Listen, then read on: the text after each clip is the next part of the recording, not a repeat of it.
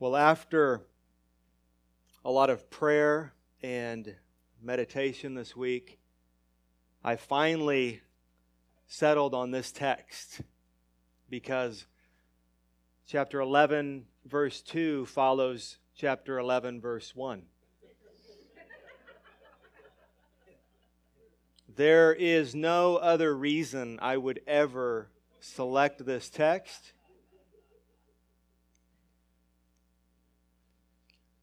There are roughly 8,000 verses in the New Testament. And scholars are pretty much unanimous that these 15 verses are the most difficult in the New Testament to interpret and therefore the most difficult to preach from. Head coverings. And from the looks of it, you are all in big trouble today. Other than Blaze, is, is Blaze here? Stand up, Blaze. Okay, Blaze has got a pass today. Good job, Blaze. All right, thanks for your help, Blaze. You can remove your hat now. No, really, remove your hat. Thank you.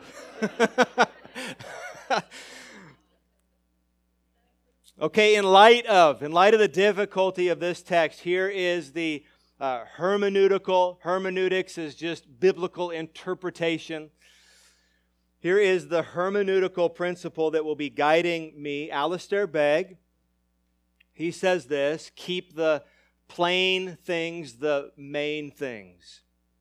We'll have to do that today. There, there is a lot in this text that is absolutely, it is not plain. It, it would have been plain to the Christians in Corinth in the first century.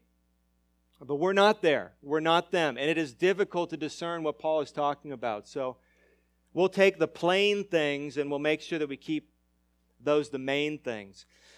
This is the start, chapter 11, verse 2. It is the start of a long discourse on public worship that will span from chapter 11, verse 2, all the way through chapter 14. So, for four chapters, Paul is going to be talking about public worship. And in the middle of our verse by verse study of these chapters, I plan to take a couple breaks. In the middle of these next four chapters, at least twice at this point. Uh, once we'll break for three to four weeks to address baptism and communion. He'll bring the Lord's Supper up in the text following this one, and then we will probably early 2020, we will look to take another brief break and look at the ministry of the Holy Spirit, specifically in public worship, because Paul is going to he's going to bring that up to the church in Corinth. But regarding our text today, here we are with this text.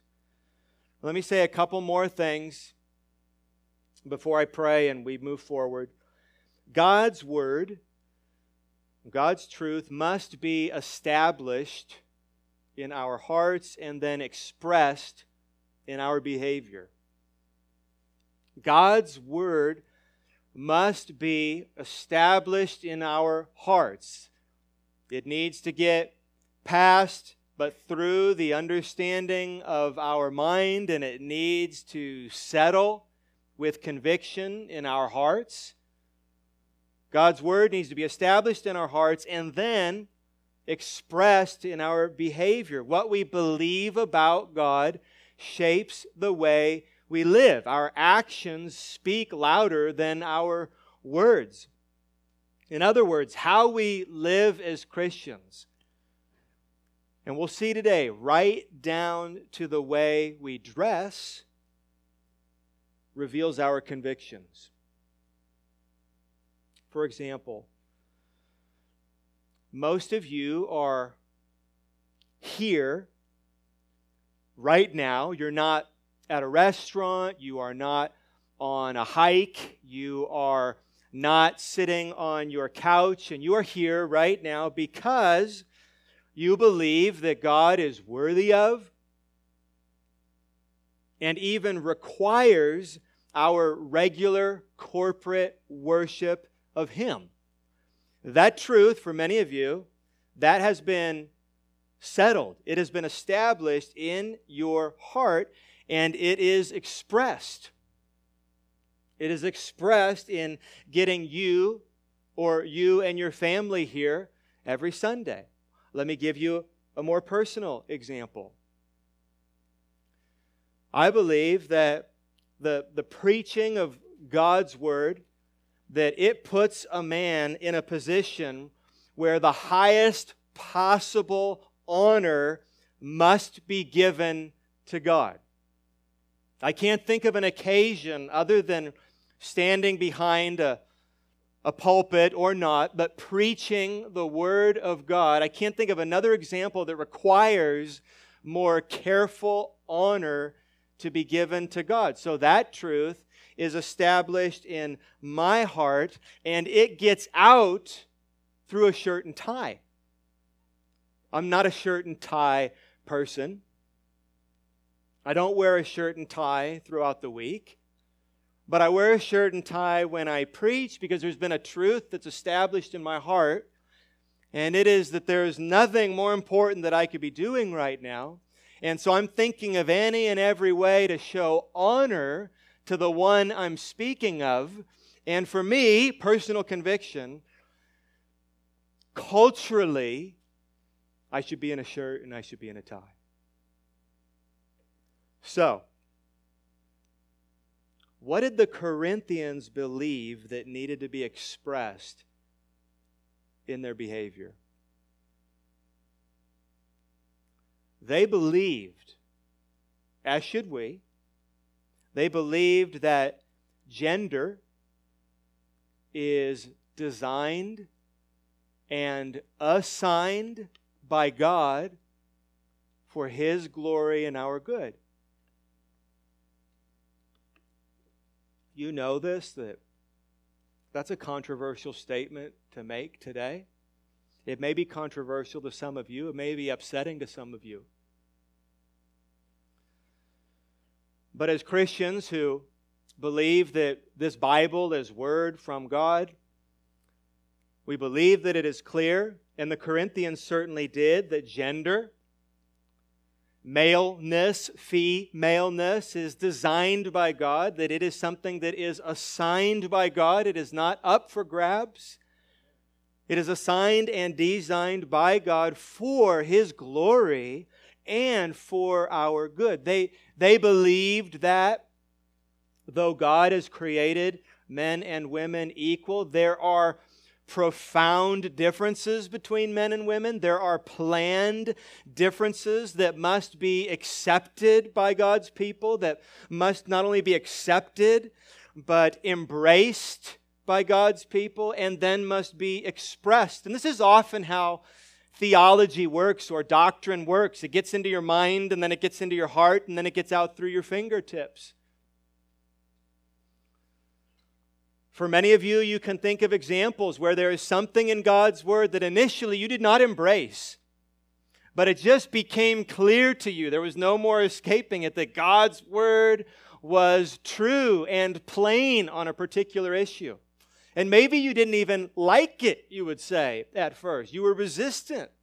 But finally, you surrendered, you gave in, your mind was convinced this is what the Word of God teaches. And then over time, you grew to not only accept that truth, but to embrace that truth.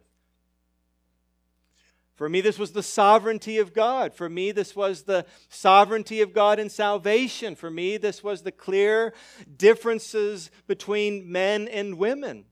God's word is clear on these issues, but at first, probably because of where I've come from, I resisted it. God's word broke me down. It became clear that it was true. I accepted it in my mind, but it took time for me to embrace, to love these truths. And then finally, from acceptance to embracing to expression. We want to display these truths. We want to live them out. We want our lives to conform with what it is that we say we believe to be true. So in Corinth, they believed this. They believed these differences, these distinctions, and they were, for them, they were culturally expressed through married women wearing head coverings in a public worship service.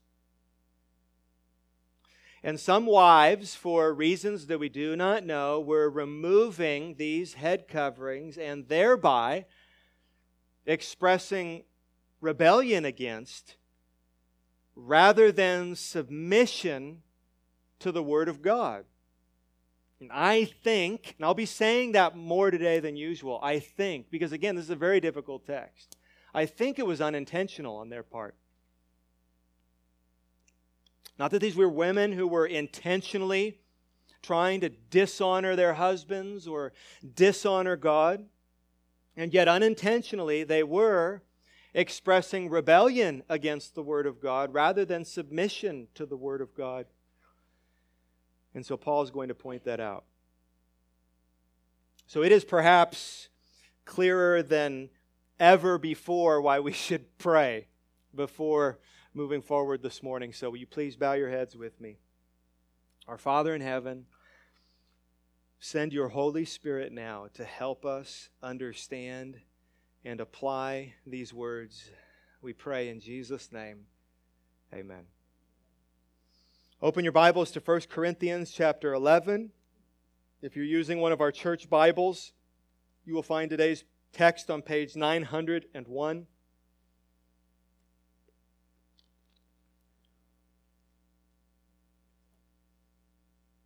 If I have something difficult to say to you, if we're friends or as your pastor, or if I have something difficult to say to you, something hard to hear, I might begin with a sincere compliment, hoping that that will prepare your heart for hard words. That's not mere flattery, that's not a disingenuous thing to do, and that is exactly what Paul is doing in verse 2. Verse 2, he writes, Now I commend you because you remember me in everything and maintain the traditions even as I delivered them to you. Paul means that overall, as he considers the Corinthians, overall, they had done a really good job.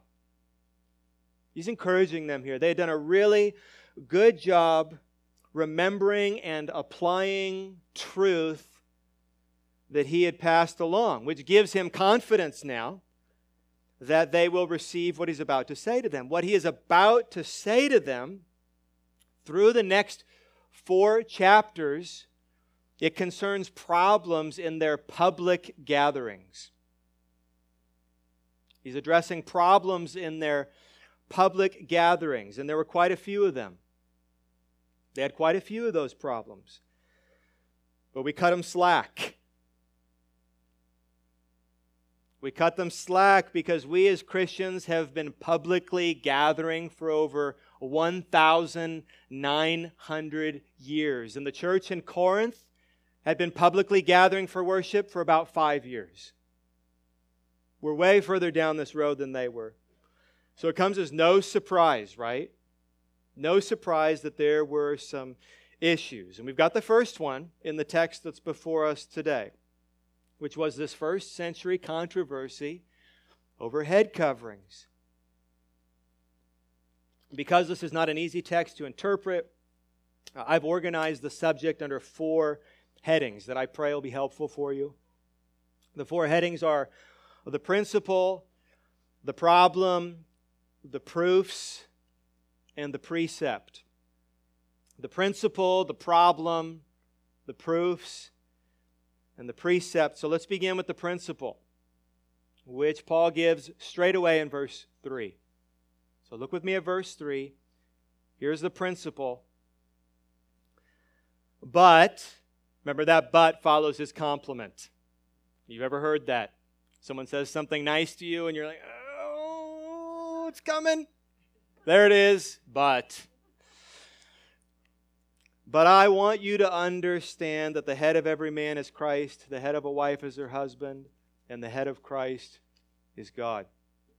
That is the principle the Corinthians need to have brought before them. It is imperative that they and that we understand, Paul writes, that the head of every man is Christ, the head of a wife is her husband, and the head of Christ is God. Now, Paul talks about these three relationships elsewhere, so let's make sure that we understand each of them. First, the head of every man is Christ. That word man means mankind.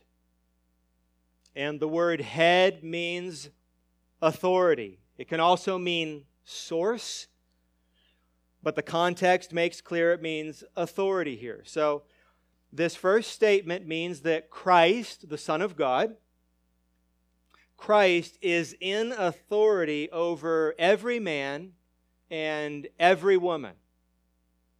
Later in this letter, in chapter 15, verse 27, Paul will say regarding Christ God has put all things, which includes each of us, men and women, boys and girls, God has put all things in subjection under his feet. Look at the next relationship Paul draws attention to. He writes, The head of a wife is her husband. We find that same declaration in Ephesians chapter 5, verse 22, where Paul writes, Wives, submit to your own husbands as to the Lord, for the husband is the head of the wife, even as Christ is the head of the church. Now, here's a very important distinction. A very important distinction is that a husband is not the head of his wife in the same exact way that Christ is the head of mankind. A Christ creates men and women and has authority that is perfect and absolute. But man's authority over his wife is similar to Christ's authority over man in that a husband is to use his authority for good. It is for good that a man is to be head of his wife. It is good that Christ is the head of mankind. This headship of a husband, though, it gets misunderstood. It gets misused by husbands who may even claim to be Christians, who will use texts like this to get what they want, not to honor God. It's partly misunderstood because unfortunately there is a track record of this among Christians. There have been terrible husbands, just terrible husbands who have wickedly used this principle to manipulate or even worse, their wives. Headship is not a call to dictatorship, husbands. It is not a call to dictatorship. It is not a call to chauvinism or getting your own way. And it is not, wives, it is also not an authority that requires a wife to blindly submit without recourse if a husband is abusive. Headship is a call for husbands to love their wives in the way that Christ loves the church and to take responsibility and lead their wives in a God glorifying direction, is headship. That a man does have, Paul says, over his wife. In fact, if you look down at verses 11 through 12, in verses 11 through 12, Paul, I believe, anticipates this truth being misused, and so he writes something to emphasize the equality of husbands and wives. He writes, Nevertheless, in the Lord, woman is not independent of man, nor man of woman. For as woman was made from man. So man is now born of woman, and all things are from God. You see, a husband and a wife need one another, he's saying. A husband and wife complement one another. They need one another. A husband and wife are interdependent. One is not better than the other, and so one may not lord authority over the other. Okay, so the head of mankind is Christ, and the head of a wife is her husband. And then Paul's third statement the head of Christ is God. God the Father is head over God the Son. Now, remember, we believe that there is one God who exists in three persons. Don't we believe this, Christians? The Bible makes clear there is not three gods, there is not one person. There is one God who exists in three persons. You know who those three persons are God the Father, and God the Son, and God the Holy Spirit. Now let's magnify even more. And in the person of God the Son, two natures are united. So three persons, God the Fun, God the Fun. That's good. Put them together, and what do you have? God the Fun. God the Father, God the Son, and God the Holy Spirit. Three persons, one God. And in the person of God the Son, we have two natures united. He is called the God man. He has a divine nature and a human nature. And so, God the Son, according to his divine nature, because the Son of God is God, God the Son, according to his divine nature, is not in submission to God the Father because they are equal in authority. However, God the Son, according to his human nature, came to earth and voluntarily submitted himself to God the Father in order to live and to die to save his people. David Strain writes The Father sends the Son, the Son obeys the Father. The Son is not, this is important, the Son is not subordinate to the Father, essentially or eternally. And yet, for us and for our salvation, He took flesh. He submitted his human will to the divine will, Hebrews 5 8, learning obedience by the things that he suffered. So that is the principle.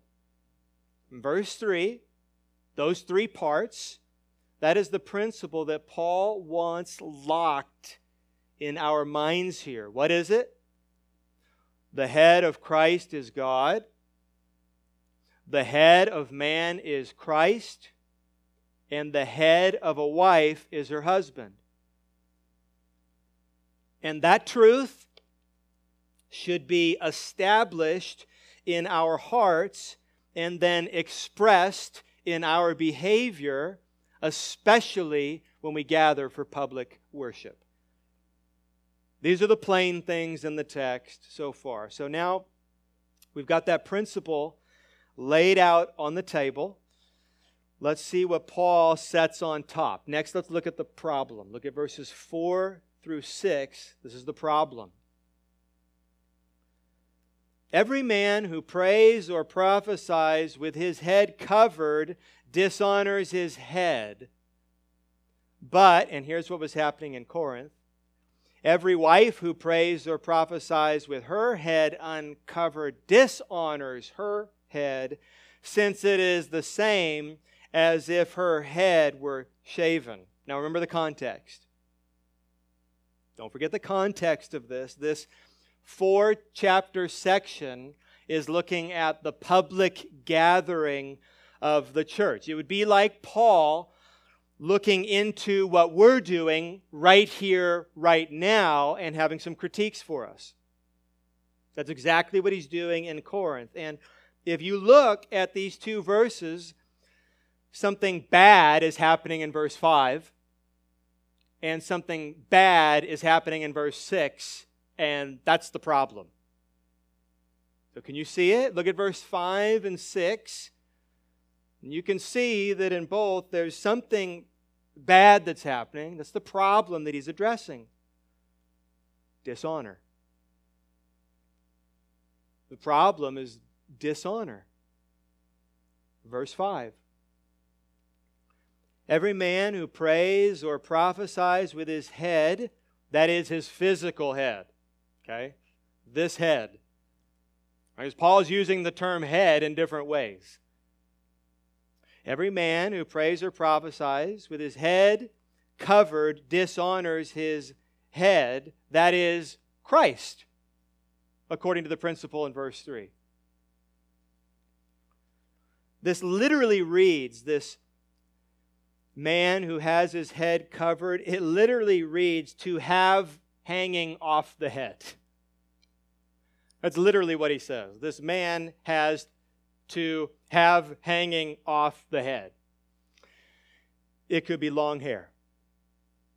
It could be long hair, which was arguably seen in that culture as feminine. In many cultures, long hair is seen as feminine when worn by men.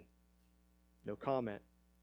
Or it could refer to a pagan practice. And I think this is what it's referring to. It could refer to a pagan practice where men would go into these idol worship temples and they would have togas that they would pull over their head and then they would tug down on the hood out of respect for this idol that they were worshiping. So either men with long hair or that pagan practice, when brought into church in that culture, dishonored Christ, is what Paul is saying. Likewise, verse 6. Every wife who prays or prophesies with her head, that is, her physical head, uncovered, dishonors her head that is, her husband, according to the principle of verse 3, since it is the same, not having her head covered is the same as if her head were shaven. So it was shamefully rebellious for a wife to do this, as shamefully rebellious as shaving her head would have been. So if we think about these three relationships that, that Paul has described in verse 3, here's what they all have in common. We've already established they're not the same relationships. These heads don't operate in the same way in these three relationships, but here is what each of those three relationships have in common. The heads must be honored in each of those relationships where there is a head and there is one in submission to that head, it is essential that the heads be honored.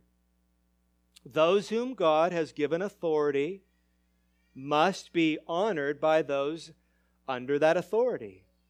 And in Corinth, the culturally accepted way a wife honored her husband was by wearing some sort of head covering. And so apparently, some of the women, for reasons we do not know, were rejecting that symbol. They started to reject that symbol. They were taking off their head covering, at least when they were praying or prophesying in the worship service, and Paul sees that as a problem. That's what we're getting out of verse 5 and 6. And look down at verse 13 and you'll see that that problem it is confirmed. Because in verse 13, Paul challenges his readers to think for themselves about the issue by saying, Judge for yourselves, is it proper for a wife to pray to God with her head uncovered? So, these wives would probably stand up and they would pray or prophesy, which, as we will learn in future chapters, meant speaking forth the word of God, which was not a problem, apparently, in and of itself, but they did that without a head covering. And Paul is telling them that when they do that without a head covering, they are dishonoring their husbands. And that's the problem. In first century Corinth, if you walked into a church, as best we can understand, if you walked into a church, it would have been fairly easy to distinguish the, the men from the women and even the, the married women from the unmarried women. There were practices native to their culture that expressed an acceptance and an embracing of the differences between men and women and the relationship between a husband and wife. And so when you walked in, it would have been fairly obvious. What they did, even how they dressed, it would speak what they believed.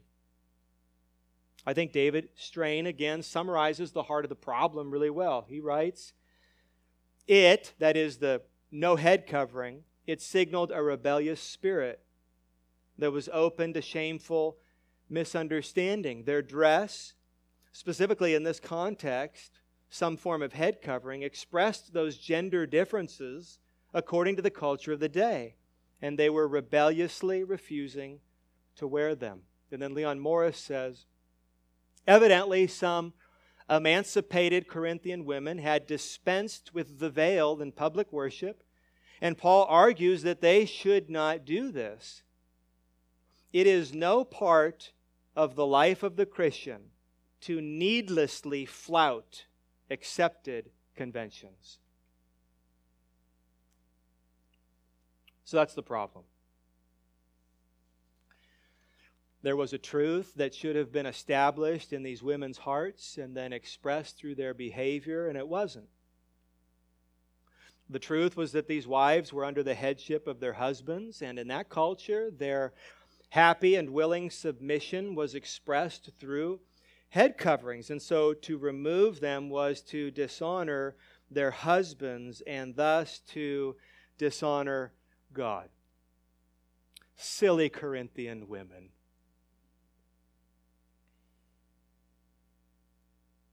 we don't have this problem anymore. We have moved past this. Have we? Obviously, head coverings do not mean today what they meant in Corinth. If a, if a woman were to wear a head covering, and maybe there is, and I don't see it even now in this worship service, it, would not, it does not communicate in general what it would have communicated in first century Corinth. But what we believe comes out in what we do. So, what do we believe about the differences between men and women? Think about this from a biblical perspective and answer for yourself in your heart right now. What do you believe about the differences between men and women. Is it evident in our church who the men are and who the women are? Is it clear that we understand and celebrate the differences between men and women? Or are women trying to act and look like men and vice versa? Men trying to act and look like women? You understand, we live in a culture where this is seen as antiquated, where this is seen as barbaric, where this is seen as strictly a cultural construct and just something that we've come up with and need to do away with. But we're just resting back on God's Word. and saying, This is what the Word of God teaches. So, what do you believe about the differences between men and women? What do you believe about the implication of those differences and what that means in the church and what that means in your family and maybe what that means even society? And how does that get worked out among us as a church? How does that get expressed? Do we believe that husbands are to be loving heads of their wives and that wives are to be happily in submission to their husbands? And if so, is that expressed in what we say or do? And do we consider how what we do speaks to the world around us? Right down, here's what was happening in Corinth, to the clothing we wear. do we think about, even down to the clothing we wear, what it speaks to the world around us about what we believe? We need to think about our own cultural expressions because we have them. We need to think about our cultural expressions, and we need, in light of this text, to think about how we can get this truth out in everything that we do as Christians, is the heart that Paul is getting to. Okay. Let's go quickly through the proofs. On to the next heading the proofs that Paul gives. These make up Paul's unfolding argument for the wearing of head coverings in Corinth. And there are four of them. I'm going to run through them real quick. The first one is in verses 7 through 9. For a man ought not to cover his head, since he is the image and glory of God, but woman is the glory of man. For man was not made from woman, but woman from man. Neither was man created for woman, but woman for man. He goes back to Genesis chapter 1 and 2. And he goes back to the order of creation. Man was created first, and then woman was created. And it is not arbitrary. It was not arbitrary on God's part. God made man first, and he gave him a job to do, and then he gave the man a wife to honor and help him, one without whom he could not do what God gave him to do, is arguable. The next proof is in verse 10. It's at the end of verse 10. That is why a wife ought to have a symbol of authority on her head because of the angels.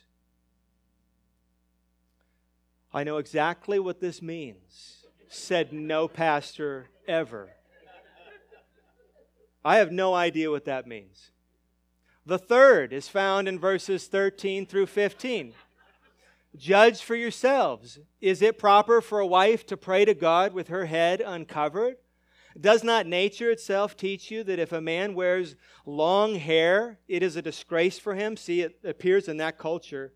It was different than ours. But if a woman has long hair, it is her glory, for her hair is given to her for a covering. So in Corinth, they had they had just like we have universally accepted norms and customs. Long hair on a man appears to be disgraceful, where long hair on a woman was considered feminine and beautiful. And Paul says that woman's hair is a covering from God which expresses her unique distinction from a man. And so these women, these wives, should celebrate and express that unique design, in their case, through head coverings. And then finally, the last proof in verse 16. If anyone is inclined to be contentious, to argue with Paul over this, he says, We have no such practice, nor do the churches of God, which I think means that all the other churches, it was the same thing. It was the same recognized custom, at least at this time, and that should tell that should tell these Corinthian wives something. So, those are the proofs, which brings us lastly to the, the precept. That's not a word we use very often, but it begins with the letter P. So I went with it. What is the precept in all this? So it means what is the instruction? Or what is the, the application? What is the command here? Well, if, if we're looking to keep the plain things, the main things, we're, we're going to have a hard time. Well, I, I could not, without any degree of confidence, say that there is a very clear and specific application from this text. There may be, but I can't say it with any confidence. Even Paul writes at the start of verse 13, if you look, even Paul says, Judge for yourselves. He's saying, Think about this. Think about what I'm saying. Meditate on what I'm saying. Think through this issue. Judge for yourselves.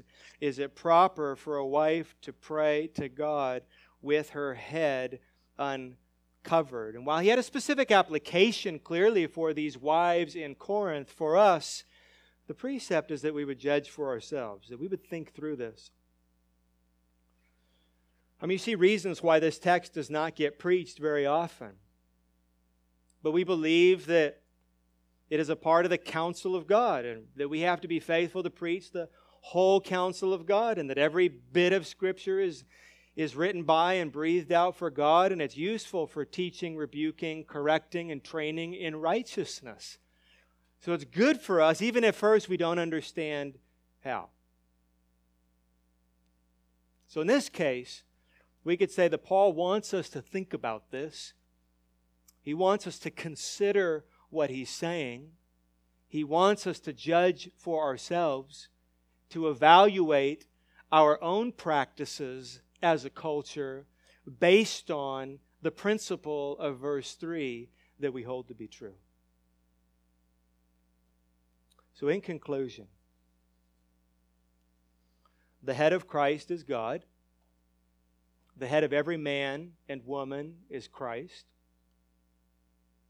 And the head of a wife is her husband. That is the transcendent principle. There's no debate over that. And if you want something to lock onto, it's verse 3. When the church is gathered, when Christians are gathered, everything they do speaks. This is a good word for us because we may take for granted the way we talk. We, we can easily take for granted what we do. I don't know if we think enough about the implications of Scripture and what we believe. And Paul is at least making clear that we should be thinking that way and considering this principle and, and how that's going to work out in everything we do, including how we dress, what we may or may not put on top of our heads. Everything that we do says something about what we believe. That is plain here. Now, we should not get dogmatic about some of these things.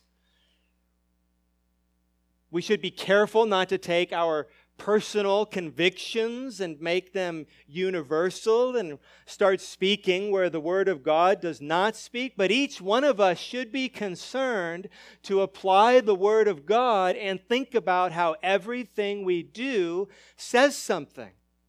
We should live, live carefully in that way as Christians. God's Word, again, it must be established in our hearts and then expressed in our behavior. What we believe about God shapes the way we live. Our actions speak louder than our words. In other words, how we live. How we live reveals our convictions. Do we believe?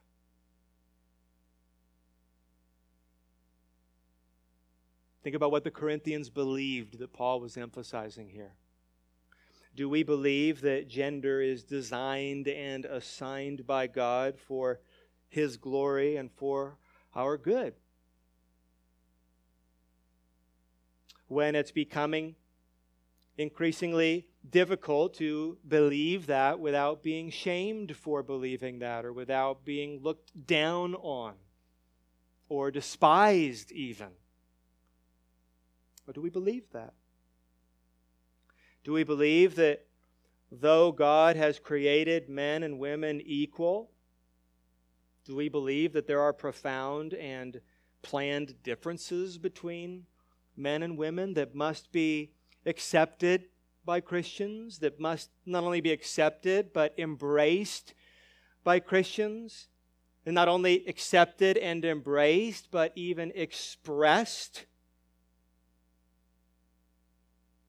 And if so, in what ways are you?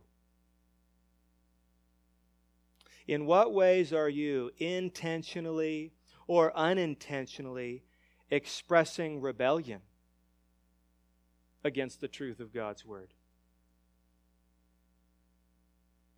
Consider your actions, your speech, your clothing, your customs, your traditions, your way of life. Wives, does it honor your husband? Everyone, does it honor Christ?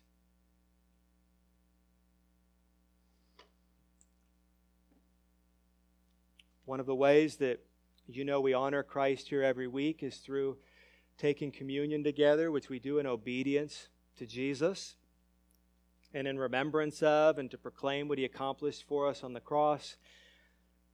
Paul wrote in this chapter that we're studying, in chapter 11, verse 23 and following, For I received from the Lord what I also delivered to you, that the Lord Jesus, on the night when he was betrayed, took bread. And when he had given thanks, he broke it and said, This is my body, which is for you. Do this in remembrance of me. In the same way, also, he took the cup after supper, saying, this cup is the new covenant in my blood. Do this as often as you drink it in remembrance of me. For as often as you eat this bread and drink the cup, you proclaim the Lord's death until he comes. As we remember and proclaim the Lord's death today, if you are visiting with us, you are invited to take communion if you are a baptized believer, if you have confessed your sin and you have turned from your sin and placed your faith in Jesus Christ alone for your salvation. And if you are part of a local church, whether it is this or another one that faithfully preaches the gospel that you heard here today, if that is you today, then you are welcome to take communion with us. You'll see we're going to empty into the center aisle and have leaders up front to serve you. And then, if you would all, as a reminder, take that bread and juice, return to your seat, and wait and then as a family, we'll take it together. Let's pray.